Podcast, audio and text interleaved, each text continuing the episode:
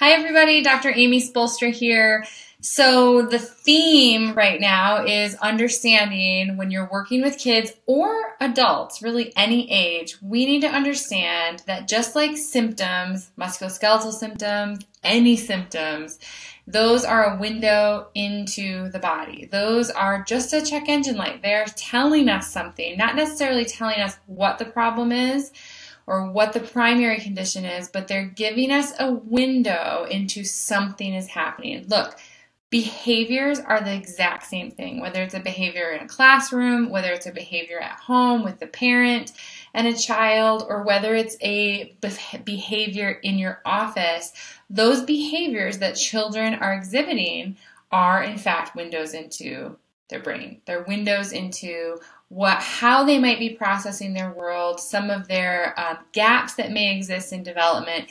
And this is the first key to starting to shift our understanding as practitioners from deficit model to helping uncover a foundational challenge, um, a window into where gaps may be or responses, stress responses that may have happened during initial brain development or the trajectory of neurodevelopment.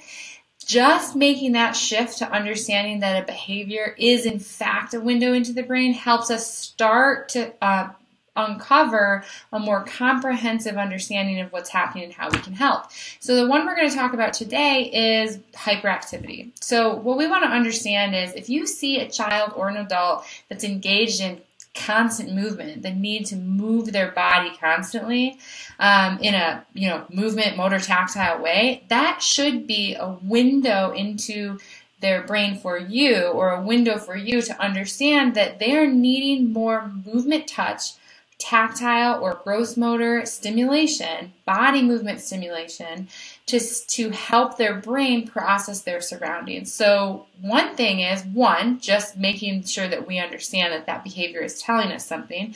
And two, the thing I want you to ask on your case history and or yourself is I want you to watch and wonder and observe and ask the questions of when does this hyperactive behavior increase? When does it get worse? When does it get better? What scenarios or environments cause us to cause this individual to engage more in the need to move? When they get in school and the demand of academics and um, cognition and socialization is increased, do we see them hold it together for a while and then need to engage in more hyperactive behavior? Um, when they go into a grocery store, Um, where there's a lot of, it's a sensory-rich environment and there's a lot of prediction and a lot of lights and a lot of noises and a lot to, to process, does the behavior go up? Um, when is it less? Is it when they're at home, is it less? When they're engaging in screen time, that's usually it's less. Um, but start to uncover what makes, one, this is a window into the brain, two, what makes this better, and three, what makes this worse. This is the first step in starting to understand what's happening with this child, where, what are their primary tools of development, what does that tell you as far as their trajectory of brain development. That helps us understand what we're doing as we're improving organization into the brain by removing neurostructural shifting or subluxations, and then what do we need to do to help stimulate or fill the gaps as far as primitive reflexes, body movements, eye games, get other professionals on board? What do we need to do to help this, this individual, this child or adult, process in a more efficient way so they don't need to engage in these deflective behaviors? Okay, so step one, behavior is a window into the brain. Hyperactivity is the example today.